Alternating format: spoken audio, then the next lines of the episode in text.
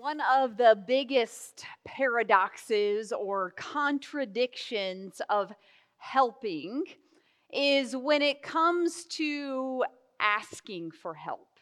Now, when I think about over the years how many times I've preached or I've talked about that God made us with a purpose and we are supposed to live into that purpose, or the times that I've used the scripture, it's, it's better to give than to receive, and the times that I've said that, that helping is what Jesus was all about, and so of course we ourselves are supposed to help. Like all of those things are very true statements. But when it comes time to in the times in our lives when we need to ask for help, this is where we might stumble. There are a lot of reasons why people don't ask for help. Uh, it can make us feel inferior or incompetent or weak if we have to ask for help. We might think that people will say no, so we might not ask for help. We may have like this unhealthy fear of rejection. Sometimes we think that if we ask for help, we simply just don't have enough faith in Jesus. Recently, I stumbled upon this article, and it was titled Stubborn Nation. Three in four people don't ask for help until they absolutely need it. Want to guess what the stubborn nation they were talking about? Yeah, yeah, United States. So, in this article, it was talking about the United States and how we struggle with asking others for help. On another website, worldpopulationreview.com, it ranked the United States as number one most individualistic society. Guatemala being at the bottom. Most of the, the Western cultures and societies and countries were, were near the top. And it seems like in our Western culture, we've lost this sense of community where we value ourself over the collective group. Now, in contrast to individualistic societies, which values self over the group, there are these collective societies where they value this cohesiveness of both individuals and the group over the interest of their self. There is a popular series on Netflix called The Squid Games. Now, in 2021, it was the most popular series on Netflix. And The Squid Games is a show, it's a fictional show set in South Korea, and it's this secret contest where somebody is going to win like this huge sum of money. And they targeted people who were in deep debt. So, people who were just drowning in debt, they convinced them to come play this game because they might win this really big sum of money. And, and 400 and some people showed up for this, for this game. So these, these contestants had no idea what they were about to get into, and they arrived at this game and they played children's games like red light, green light. But instead of just children's games, these were deadly children's games. Like if you lost, you died. So recently, they have this new show out, and it's called Squid Game The Challenge. And this one is based on Squid Games, but it's a reality show. And they invited 400 some contestants to come, and they played these same children's game. Just these children's games were not deadly, right? If you lost this game, you were simply out of the competition. Well, there was one group of people on this game show that created this little community among themselves. And they called themselves the, the, the, the Gan, Ganbu Gang. And Ganbu in Korean means best friends. And so they created this little community of best friends among themselves. And what happened is, as soon as they created this community, they became a threat to the other players because there is power in the collective community. It can be a good power and it can also be a bad power, but there is power when we come together. Now, living in an individualistic society means that we often refuse this kind of collective help. The church, I believe, has something to do with this. I think that they have that they are the church is part of the problem. And I think that because you will find churches that will preach that Jesus is all that you need. And, and, and, Jesus, if you give Jesus your whole heart, you will be given everything that you need. There are some churches that will, will preach that Jesus can fix your addictions, that Jesus will keep you mentally healthy, that Jesus maybe will even bless you financially if you have enough faith in Jesus. Now, there is some truth to this. I believe that Jesus does give us what we need. I believe that. But I believe there's also this little asterisk near this.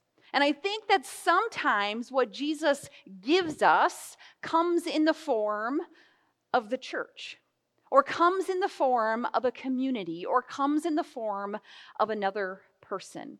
A community of people that can surround you and offer you support, offering their gifts and their skills when you may not have those gifts or skills, or maybe you don't have those skills or gifts in that moment. I think society is a problem as well because society, as a society, we are trending toward the opposite of what the first church looked like. In many ways, we have lost the power of the church because of our interest in ourself over the interest of the collective group. In the book of Acts, you will find the first church. And you will find, and in that first church, what they did is that everyone who was part of that church pooled their money they put all of their money in so that everyone was well cared for. And their first priority in the church was the church.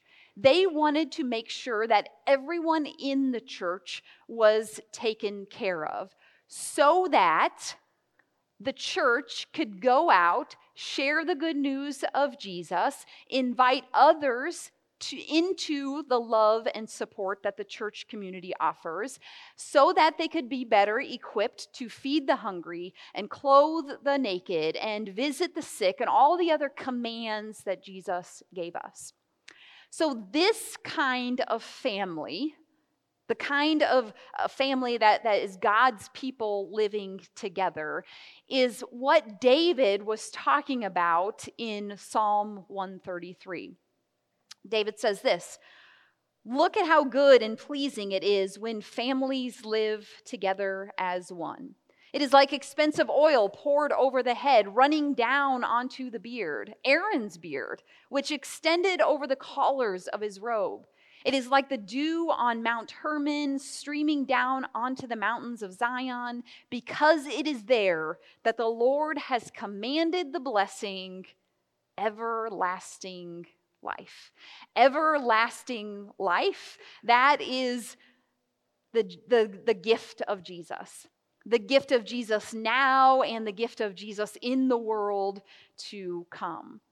But sometimes we need a little help in order to live into all that Jesus offers us. Now, you'll probably recognize these song lyrics.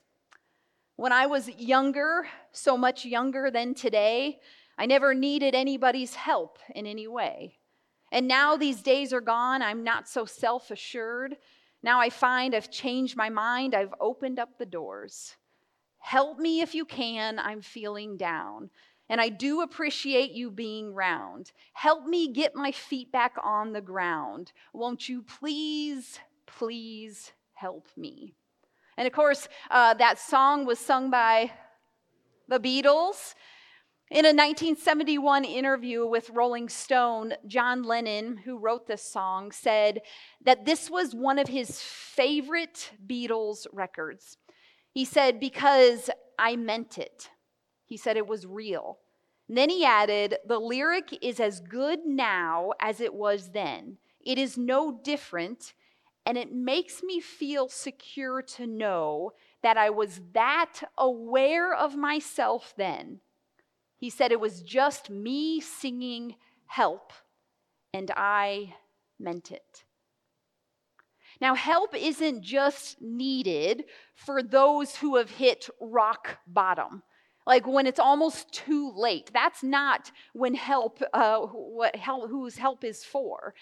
For John Lennon, he wrote this song because of the fast success that the Beatles had. And he was feeling so overwhelmed by too much success. From the outside, it looked like John Lennon had everything going for him. But his quote saying that he was so self aware to know that he needed help, even if the others on the outside couldn't see it. And I think to be that self aware it helps to understand God's intentions for God's creation. Time after time in scripture, we learn that, that we were not to make we were not made to live isolated from one another. Like we were made for community. We were made to live with others. Jesus, in his ministry, tells us that we need one another. Uh, in Mark 6, Jesus sends out the 12, and he sends them out in pairs because we're not made to live alone. Jesus, it says, Jesus called for the 12 and he sent them out in pairs. But before Jesus, Mary, Jesus' mother, teaches us about seeking help when we need it. Although Mary had one question after the angel came and told Mary that she was going to conceive a child who would rule the whole entire wide world, Mary had one question. She said, How will this be since I'm a virgin? And then after that one question, then Mary says, we read in Luke uh, chapter 1, verse 38, Mary said, I am the Lord's servant. Let it be with me just as you have said. Like Mary knew her purpose and she accepted her purpose, but she was young. Now, Mary would have been, I don't know, 12 to 15 years old when this angel came to visit her. And I, when I was young, I can tell you that I probably would have said, Well, I can do it on my own. Like, and I, and I know I did as a young mother. I wasn't 12 to 15 young, but I was pretty young mother and, and i wanted to prove that i could do it on my own. I spent my whole life trying to prove that i could do things on my own. As the baby of the family like i wanted to be independent. And it worked some of the time for me but I know that if I was better at asking help from others, I could have been a better mother. I could have been a better wife. I could have been a better follower of Jesus. But Mary was a much wiser young woman than I was, and she just doesn't just let this happen to her. Instead, she seeks help. And she travels to her cousin Elizabeth's house in Judea. And this is about an 80 to 100 mile journey. It would probably have taken, I don't know, three to 10 days to, to get there. And, and we don't know if she went alone. She likely didn't go alone. We don't know if Joseph went with her or not. But we know that she traveled this distance to see her cousin Elizabeth. And after the angel came to Mary, I, I can imagine this mix of emotions that Mary had, like overwhelmed by the weight of the privilege and the responsibility, right? Like me, I am going to carry this, this child. But then also, like on the other side, like this the weight of the responsibility, feeling vulnerable, feeling isolated, and certainly apprehensive about what the future might lie ahead. So she had this multitude of, of feelings surging through her heart. And, and then it's at this, this critical moment where God, in God's compassion, threw her a little lifeline, a friend. The angel had told her, you know, uh, hey, guess what, Mary? You're not alone. Elizabeth is pregnant too. So there's someone out there for you, not, not even just not more than a stranger, more than a friend, but a relative, an older, wiser, godly believer who shared a similar journey. So we read in, in Luke chapter 1, starting at verse 39. It says, Mary got up and hurried to a city in the Judean highlands. She entered Zechariah's home and greeted Elizabeth. When Elizabeth, heard Mary's greeting, the child leapt in her womb, and Elizabeth was filled with the Holy Spirit. With a loud voice, Elizabeth blurted out, God has blessed you above all women, and he has blessed the child you carry. Why do I have this honor that the mother of my Lord should come to me? As soon as I heard your greeting, the baby in my womb jumped for joy. And then Elizabeth says, Happy is she who believed that the Lord would fulfill the promises he made to her. And then Mary replied, With all my heart, I glorify the Lord. In the depths of who I am, I rejoice in God, my Savior. And then verse 56 says, Mary stayed with Elizabeth about three months and then returned home. Now, surely the main reason for Mary to hurry, to go with haste, to hurry to this city was to get the help and support that God had provided her in Elizabeth. Like both were pregnant, both with unusual circumstances. Elizabeth was unable to have children, she was advanced in age. And then Mary, who was uh, this young virgin girl. And Mary needed help in that moment, and Elizabeth was there for her. Think about the, the weight that was lifted off Mary's shoulders when, when she simply just heard Elizabeth's greeting for her. I'm sure there was relief, there was probably tears of joy, overwhelming gratitude. Must have just flooded over her. Like Mary sought the help, and then she was given the help. And she didn't have to explain. Like Elizabeth just knew, understood without any sort of explanation. God providing Elizabeth for Mary's uh, for Mary for Mary demonstrates the kindness and compassion of God.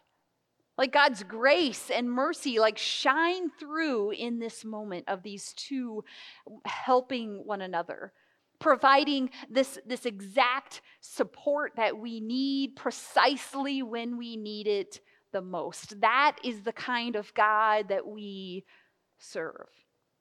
So, how would this story be different if Mary didn't seek out help? What if Mary, like, heard the angel and said, like, Elizabeth, I mean, like, she's so old. Like, what would she know about what I am going through? Like if she would have just, you know, like blown off this this opportunity, like she would have missed out on on on God providing her with love and comfort and the help that she needed. I know that I have made that mistake too many times in my life. Blowing off help that came my way. And this is sad because I believe it is our God's desire that we that we are together, that we live together with one another in a community, that we, we find love where we can in those whom God has given us. You could say that during this greeting with Mary and Elizabeth, like these were like the only two Christians in the whole wide world that day. Like Mary knew and believed what was happening, and Elizabeth was the very first one to call Jesus her Lord. Like Jesus is coming. Like they knew what was about to happen. And isn't that the whole reason that God sent his son to be born to Mary in the first place so that we could have access to the same kind of hope and love and help from one another? But we know that we don't live in a society like that. We're not good at asking for help or accepting help. And so, if we are in a place to help others, what we need to do is we need to help others. I, I, a couple weeks ago, Karen Harold, our director of adult ministries, she stood on this stage and, and told us about the Blue Christmas service that will be on the 21st at 6:30, and she talked about this service being a service just for for anybody who is who is needing a little a little joy this season, who's needing a little help, who's grieving or feeling stressed or whatever it is. And, and then Karen said that she invited people on her Facebook page and said, Hey, not only are you invited, but come, I will sit with you. And then after that, I, I, saw even more people doing that. I think that is an incredible way to invite others, not only just to invite them, but to say, hey, I will sit with you so you are not alone. Now, maybe, maybe you are in a place in your life where y- you need help. And if you, if you need help, I encourage you to reach out to someone. Reach out to someone in your life group. Reach out to someone in, in this church community. Uh, contact one of the staff. Contact me. And if you need immediate help, please remember the number 988. That is the, the National Crisis and Suicide Hotline. You dial 988, you can call, you can text, you can go online. That is a number that we all need to know. The fourth week of Advent focuses on love. And God is love. And God so loved the world, that's you and me, that's all of us. God so loved the world that he sent his son. And so, if God is love and God loves us, then it's okay for us to ask for help.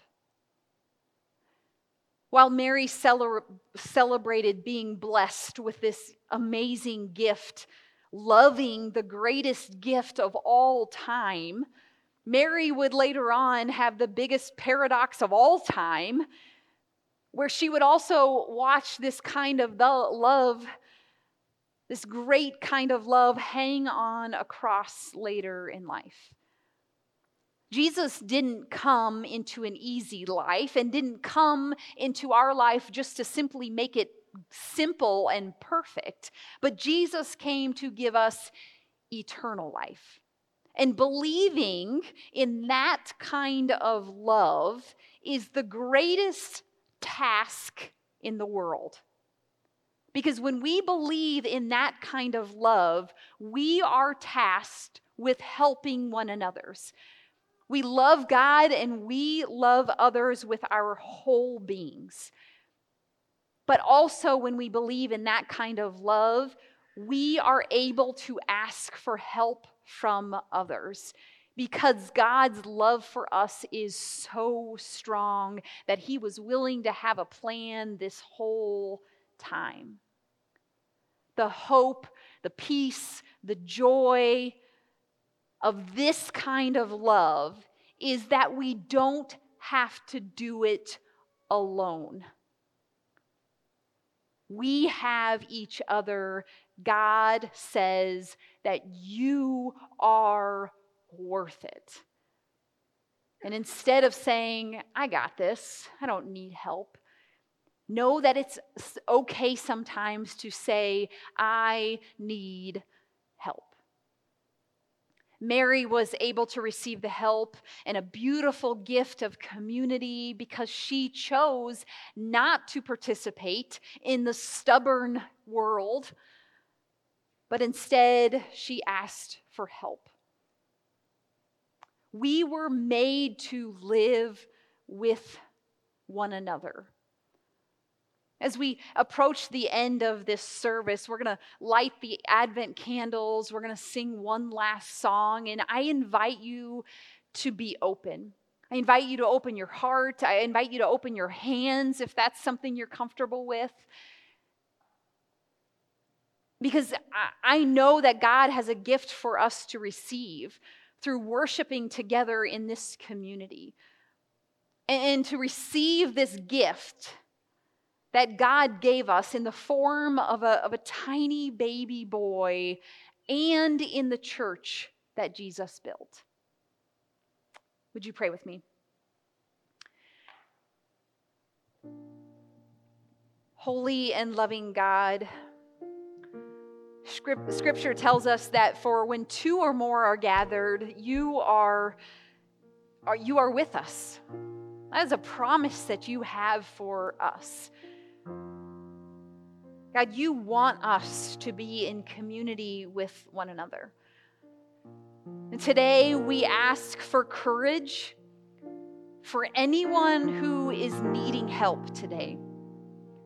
Whether they're sitting in this room, whether they're watching online, whether they don't even have a church home or even know the love of Jesus, we ask for you to give them courage to ask for the help that they need. And God, I, I would ask that, that we would all be open to, to help that comes to us in unlikely ways. Two women going through similar yet very different circumstances can teach us that we can, we can learn from one another, that we can help one another. And I would ask that you would give us courage to become the church that you intended the church that gathers together, that cares for one another, so that we can go out and share this good news of Jesus with others. God, we say all of this in Jesus' name. Amen. Please stand in spirit or body for the lighting of the Advent candle. We light the fourth Advent candle, symbolizing love. Beloved, let us love one another, for love is from God, and everyone who loves is born of God and knows God. The one who does not love does not know God, for God is love. In a world hungering for love, we kindle the flame of love, recognizing that God's love is the greatest gift of all. In this season of Advent, we light the candles of eternal hope, just peace, boundless joy, and perfect love, celebrating the unconditional love found in Christ our Savior.